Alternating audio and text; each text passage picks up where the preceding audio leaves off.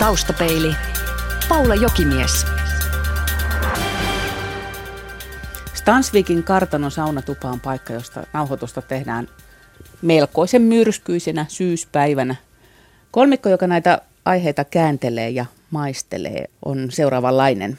TNS Gallupin tutkimusjohtaja Tiitta Vaulos, lauluntekijä Jarkko Martikainen ja psykologian professori Jötte Nyyman. Viikon ensimmäinen keskustelu käynnistyy pohtimalla ehdottomuutta, jyrkkää yhden totuuden julistamista. Oikeassa olijoita ja yhden totuuden julistajia löytyy, oli kyse sitten tieteestä, ruokavaliosta tai imetyksestä. Tiitta, tunnistatko heti ihmisiä tai aiheita, jos olet törmännyt tällaisiin oikeassa olioihin?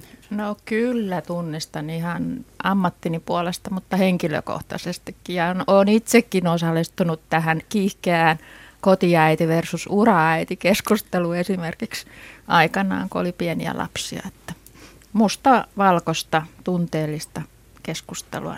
Jarkko.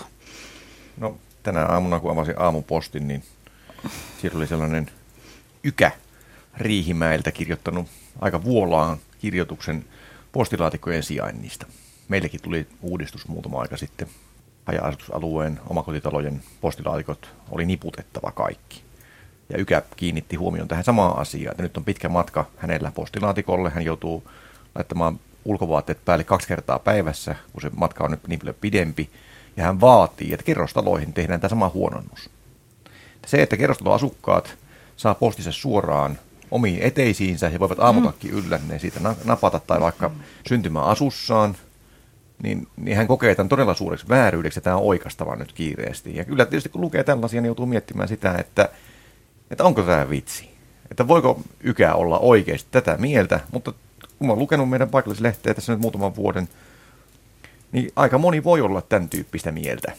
Ratkaisukeskinen olisi, että olisi tilattu tämmöinen postitaksi sehän tässä on niin kuin näissä asioissa mun nähdäkseni usein, että, että kun se ratkaisu ei ole se asia, mihin edes pyrittäisiin. Mm. Vaan jollain niin. tavalla se, että aletaan heiluttaa jonkinlaista itse tehtyä banderollia niin ajattelematta sitä, että mitä siihen edes kirjoitin. Ja siis semmoinen jotenkin ehkä sisäsyntyinen halukin jo kiivastua, että minä haluan nyt raivostua, niin, niin se on huono lähtökohta sitten keskustella. Jötte. Se oli hauska kuulla sun semmoinen psykologin näkökulma siihen, koska näinhän se menee, että, että eihän ihmiset tavallaan niitä mielipiteitä ja tietoa niillä on aina joku semmoinen oma tilanne siellä ja, ja sitten jotkut asiat surraa tosi syvällä ja, ja kukaan sieltä ulkopuolelta ei voi päätellä, että mistä tässä ihan oikeasti on kysymys. Se näyttää siltä, että tämä on niin kuin postiongelma, mutta mm. voi olla kaiken näköistä muuta. Ja mä oon ollut nyt keskellä tätä, seurannut tätä himaskeskustelua ja siinähän on vähän samanlainen kuvio. Ja mä päätin jossakin vaiheessa ikään kuin jättäytyä sivuraiteelle, kun mä huomasin just, että tässä nämä kaksi väriä ei oikein riitä. Mutta mä oon nähnyt tämmöisen uuden ilmiön. Mä en tiedä, liittyykö tuo postilaatikkojuttu siihen samaan. Ja, että on syntynyt tämmöinen uudenlainen tämmöinen hitän ran-keskustelu joka tulee, että sä painat nappia ja sitten poistut paikalta. Ja, ja niitä voidaan heitellä. Niin, keskustelu lietsotaan käyntiin ja sitten Siis nimenomaan päivätään. netissä, että mm. jätät mm. jonkun viestin ja sitten, sitten et sen jälkeen niin katselet vaan niin. mitä tapahtuu niin. ja viheltelet niin. siellä taustalla. Mutta rollaukseksi sitä kai kutsutaan. Kyllä, kyllä. Et kyllähän suomalaisilla on perinteisesti ollut keskustelukulttuuri tämmöinen hieman ehkä poikkeava monesta muusta maasta, että hyvä vertaus oli – meidänkin tutkimuksessa joskus käytettiin esimerkkinä, että, että keskustelua Suomessa ei ole aina semmoista niin kuin tennispallomatsi, että niin kuin palautetaan pallo ja sitten odotetaan kohtelisesti, vaan se on enemmän semmoista keilailua, että vedetään yksi pallo ja pyritään saamaan kaikki keilat kumoon kerralla ja sitten lähdetään tyytyväisesti rintarottingilla sieltä pois. Että tota, nyt Toi meillä on vaan siitä enemmän aseita tähän, kun on nettikin. Että, Netti, niin, nettikeilailua. Niin, nettikeilailua uusi. Niin parhaita ja pahitahan se ehdottomuus näkyy nimenomaan nettikeskustelussa, mutta onko se nyt liian helppoa syyttää, syyttää nettiä, että tämä on niin levinnyt yleisimminkin keskustelutyyliksi? Voisi tietysti kyllä ensin miettiä, että onko se edes levinnyt. Että jos nyt miettii ihan historiaakin ja mietin jo lähipiirissänikin olleita tapahtumia, miten kaukaisella vaaran laajalla veljekset ei enää puhu keskenään, että on sielläkin osattu tapella, käyttää kovia äänenpainoja, että että se mikä tietysti on muuttunut, niin meillä on netin kautta työvälineet, enemmän välineitä sitten tuoda sitä mielipahaa esiin ja, ja se on tietysti vielä helpompaa, kun se tapahtuu nimettömänä tai mm. ainakin, että sä et näe sen, sen toisen kasvoja, jolla on helpompi laukoa mitä vaan. Mulla on vähän samantyyppinen usko, että meillä on tietoa enemmän siitä, mitä ihmiset nykyään ajattelee ja mitä he ajattelevat erilaisten tunnekuohujen poikkeustilanteiden äärellä. Et aiemminhan piti nähdä se vaivaa, että, että laatia jonkinlainen muoto ja kynällä ja paperilla yleensä toimittaa se ja sitten vielä niin kuin hankkia kirjekuoria, laittaa se sinne liittää ja ostaa postimerkkiä. Mm, siinä ehtii jo vihalaantua. Siinä ehtii niin kuin reklamaation aikana miettimään monta kertaa, että kannattaako mun nyt. Mutta nyt kun se voi tehdä tosiaan tekstiviestinä tai sitten laittaa verko auki ja alkaa lataamaan, mm. niin mä epäilen, että se että ihmisyys meissä tuskin on muuttunut lainkaan. Me ollaan suunnilleen samanlaisia varmaan aina. Mun suosikkiruno Gaius Valerius Katulukselta, joka on kuitenkin julkaistu ennen kuin Jeesus Kristus syntyi, niin, niin alkaa niin, että Vetelehdin foorumilla. Ja se muistuttaa mua jostain samantyyppisestä hahmosta kuin Gaius Valerius nyt Helsingissä tänään, niin tällaisessa hyhmäisessä ankeessa kelissä. Et, et ihminen on aina muuttumaton, mutta siis jotenkin toi, että se ei voi ainakaan muuhun olla vaikuttamatta, että kun lukee niitä kaikkein aggressiivisimpia ja jotenkin sokeimpia purkauksia ja ryöpytyksiä, joihin se törmää niin kuin joka ikisen uutisen ketjuissa. Ja mitä se hurjimmillaan se palaute on. No. Että kyllä mäkin olen niin kuin jotenkin yrittänyt nyt ihan selkeästi vältellä jo sitä, että kun puhutaan vaikka taiteilijuudesta, niin se alkaa heti jotakin.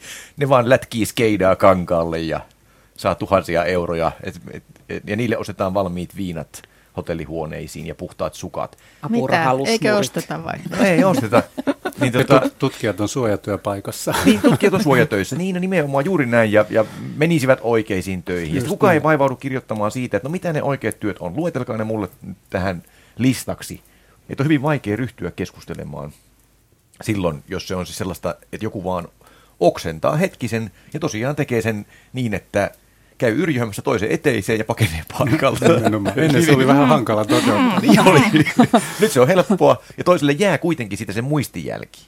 Ja ollaan me tuntevia ja kokevia. Että tämähän, tavallaan tämä tämmöinen, tämähän on illuusio, että tämä on tämmöinen informaatioyhteiskunta. Ei, ei mikään informaatioyhteiskunta. Tämä on ihmisten keskinäisiä tunteita, vaikutelmia, erilaisia tämmöisiä tuntemuksia jakava maailma. Että ei se ei ole niin muuttunut miksikään ja se varmaan sitten on noidenkin takana, että – se on niin helppo ajatella, että tämä on niin kuin ikään kuin tämmöistä sanan säilää ikään kuin loogisessa mielessä.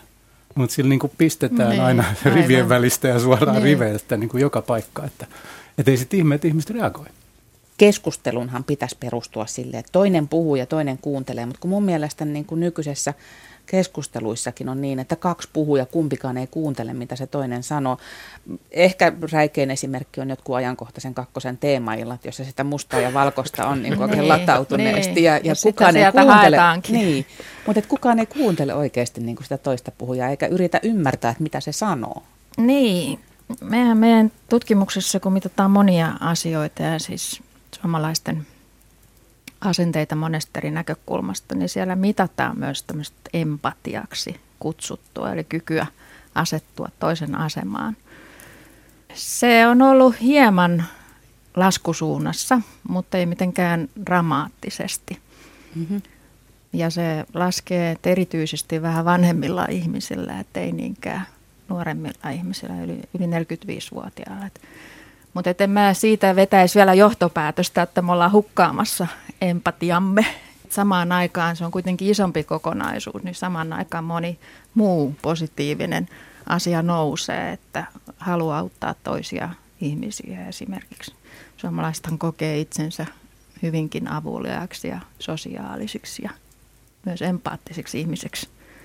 Tässä on mulla top-listakin, mitä kokee itse olevansa ahkera, järkevä, sosiaalinen, avulias – tänä vuonna. Siitä on, siitä on hyvä lähteä. Ahkera, järkevä, sosiaalinen ja avulias. avulias niin, mm. niin, ja no. itse keskeinen, ää, niin vaan neljä prosenttia tunnistaa sen itsessään. Toki se on semmoinen luonnepiirre, että sitä ei ehkä halua nähdäkään. Et me me tota itsekeskeisyyttä vähän enemmän vielä luodattiin pari vuotta sitten ja, ja silloin toi oli kolme prosenttia tuo itsekeskeinen, mutta valtaosa suomalaisista nimittäin oli huolissaan tästä itsekeskeisyyden lisääntymisestä. En muista, oliko se luku jossain tuolla 80, mutta hyvin korkea. Ja sitten kolme prosenttia itse tunnustaa olevansa itsekeskeinen. Niin siinä on vähän no, semmoinen, no, vaikka sä et minä, tietysti helposti... muut pojat. Niin, että en minä, mutta ne muut.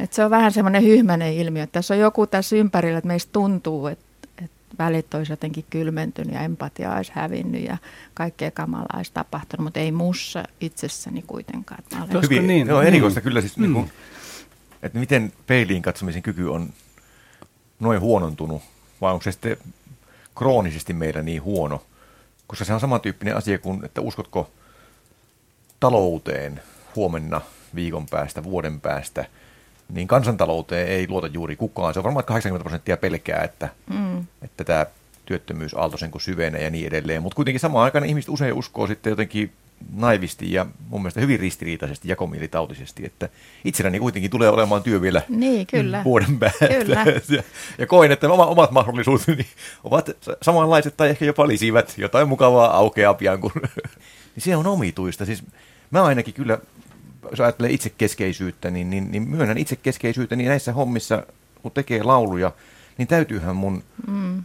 niin uskoa itteen. Niin mun pitää kysyä Peiviltä, että että vaikka maailmassa on Jarkko varmaan satoja miljoonia levytettyjä lauluja, niin, niin kannattaako tämä sun seuraava kappale nyt sitten laittaa levylle ja kannattaako sitä esittää keikalla? Ja mun täytyy vastata, että kyllä Jaa, kannattaa. Se on muuten totta. Monet taiteilijathan on itsekeskeisiä, pitää ollakin. Pakko on Sitähän olla. on ihan tutkittukin. Ei, ihan ei samalla lailla kuin uudet yrittäjät. Että sun täytyy jossain määrin olla itsekeskeinen, että sä luot jotain ihan uutta. Että se semmoinen konsensus että pysytään kaikki samassa rivissä, niin siitä ei synny mitään uutta. Ja me ollaan ehkä vähän huonoja sietämään sitä. Niin, kun siis sitä on löydyttävä jonkin verran. Sitten on löydyttävä se toinen puoli, se kriittinen puoli, joka tutkailee sitä samaa materiaalia, tai jos ajatellaan vaikka yrittäjyyttäkin, niin jotain yrityksen ideaa, niin siinä pitää myös olla kriittinen sen suhteen, että onko riski aivan tolkuton, Kyllä, pitäisikö se laittaa niin vanhempien kotitalo kiinni tähän. Ja mä luulisin kuitenkin, että, että, että suurin osa ihmisistä, jos ne olisi jotenkin niin kuin rehellisiä ja katsoisivat peiliin, niin joutuisi myöntämään sen, että, että monet elämänratkaisut tehdään kuitenkin siis enemmän itseä miettien kuin vaikka sitä puolison hyvää. Mutta tämä on hyvä kysymys, tiedäks, että oikeastaan kaksi asiaa tuli mieleen, että onko tämä peili muuttunut jotenkin? Että mistä me voidaan nähdä enää, että minkälainen, mitä kautta me saadaan se palaute. Jos se aikaisemmin tuli niin kuin läheltä pienestä piiristä, luotettavasta piiristä, ja nyt se tulee sitten – erilaisista. Ja vielä sitten ajattelee sosiaalimediaa, niin, niin sielläkin on tämmöinen valikoituminen tapahtuu, että itse asiassa mm-hmm. haetaan semmoisia peilejä, jotka ei ole mitään Linnanmäkipeiliä, vaan on niin kuin sellaisia kuin korjaa kaikkea, että, että ollaan niin kuin samahenkisten mm, tai, tai sellaisissa ympäristöissä. Niin olisiko se niin, että sitten sellaista palautetta ei niin hyvin tule. Ja sitten toinen juttu, mikä tuli mieleen, niin tiedätkö, tämä on aika kiinnostava juttu, että niin kuin, säkin voit varmaan lauluntekijänä voisit ihan hyvin tehdä tästä itsekeskeisyydestä laulun, eli niin kuin ammentaa siitä, että miten me ammennetaan itsestämme, että mitä se on semmoinen ikään kuin haaskaava tai, tai jotenkin voimavaroja tuhoava tai, tai jotakin hävittävä itsestä ammentaminen ja mitä on sellainen, jossa, mm. jossa me synnytetään ymmärrystä, niin kuin yhteistä ymmärrystä. Toi, toi on hirveän hyvä hyvä mun mielestä. Toi niin ajatuskin se, siitä, että siitä itsekeskeisyydessä voi löytää myös jonkun positiivisen kulman. Tietysti sanana itsekeskeisyys niin on, on ehkä niin, vähän hankala, niin. että silloin pitäisi löytyä joku toinen sana.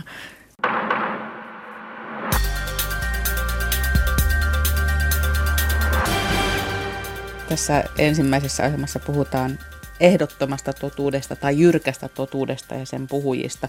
Paikalla TNS Gallupin tutkimusjohtaja Tiitta Vaulos, lauluntekijä Jarkko Martikainen ja psykologian professori Jötte Nyyman.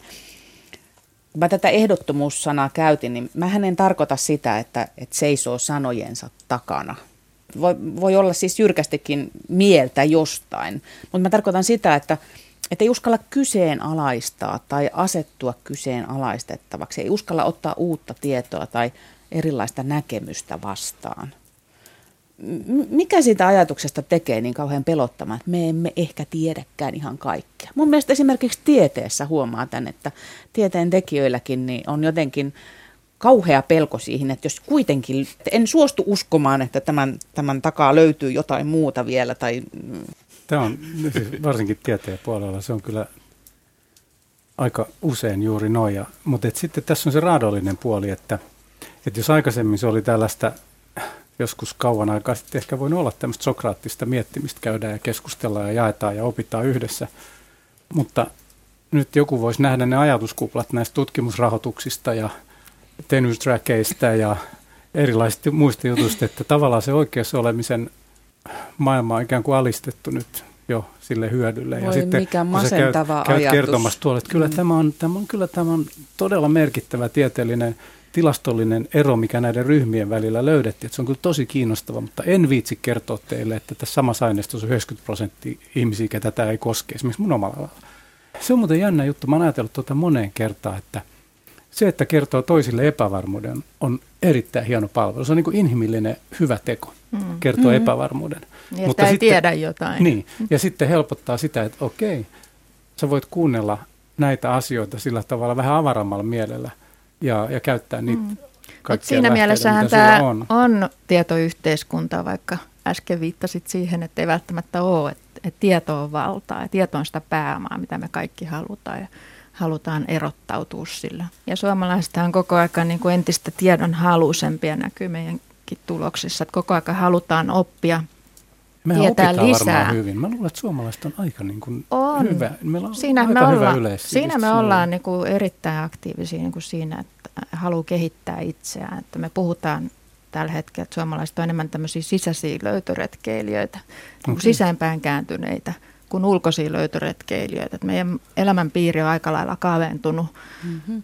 15 vuodessa – että me ei niinku, status quo-ajattelu on hirveän korkealla. Ja tämä liittyy kyllä siihen nettikeskusteluun. Ja, ja vaikka vähän sitä kritisoin, että onko se oikeasti nyt äänenpainot muuttuneet, niin, niin kyllä jotkut asiat on muuttunut. Että, että kun me eletään vähän niin kuin pienimuotoisempaa elämää monet meistä, niin ehkä sitten se kyky just nähdä niitä muita todellisuuksia on, on vähän vähentynyt.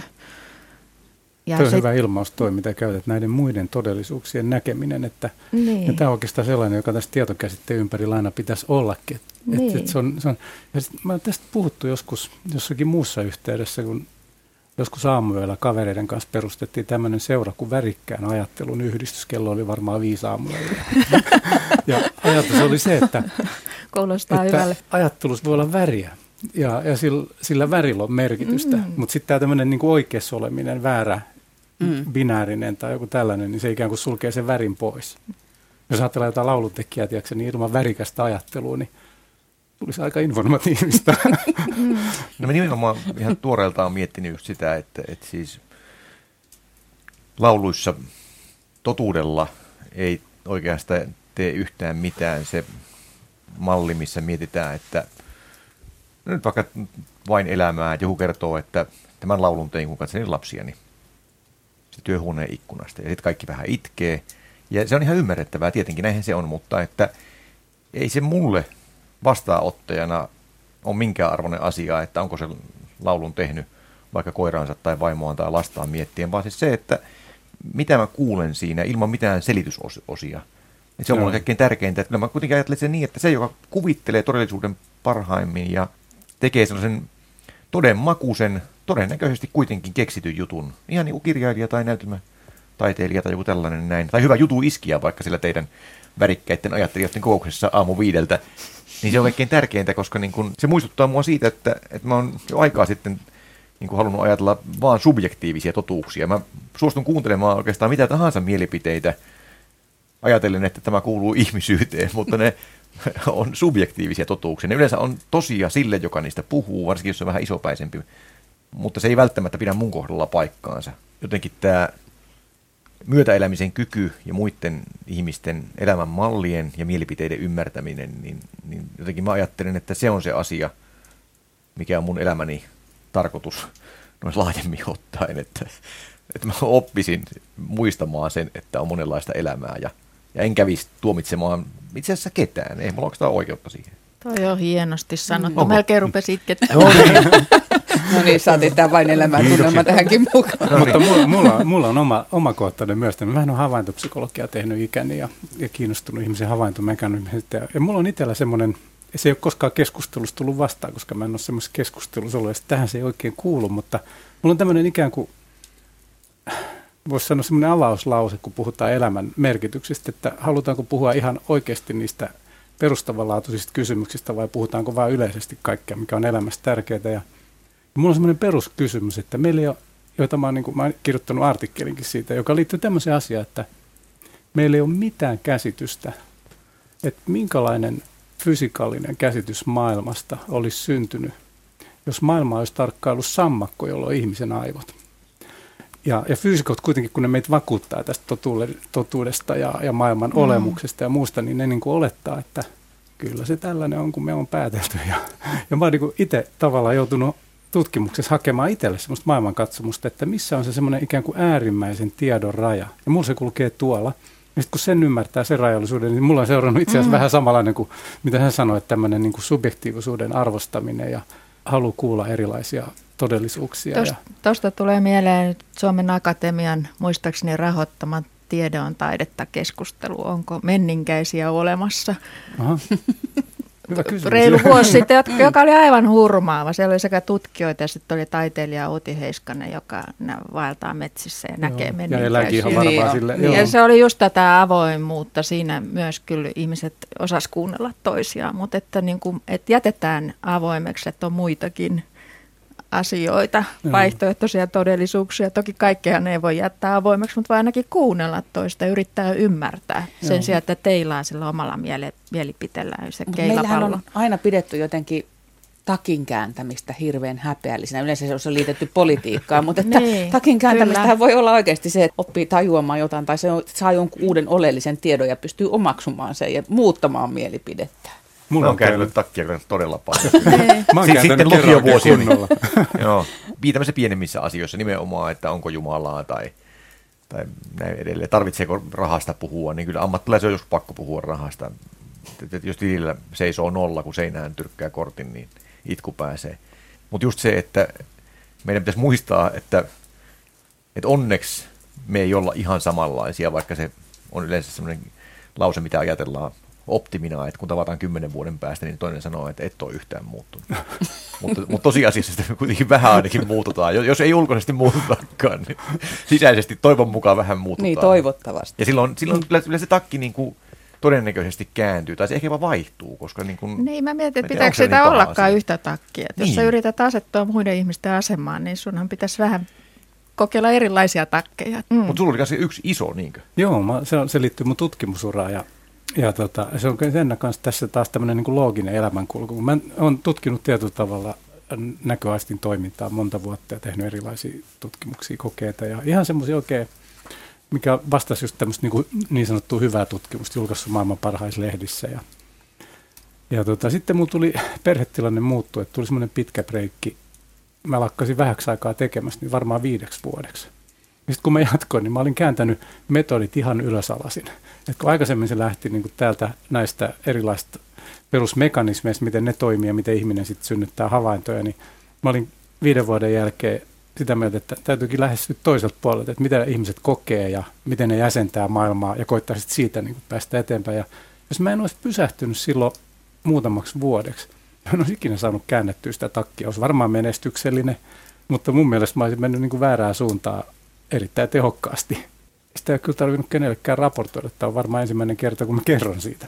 Vielä toinen asia muuten tuli tuosta noista monista takeista. Niin me kirjoitettiin tuon Puheniemen Martin kanssa niin kirja miehestä. Ja sitten kun mietittiin miestä, että kuinka miestä voisi lähestyä sille ymmärtävästi.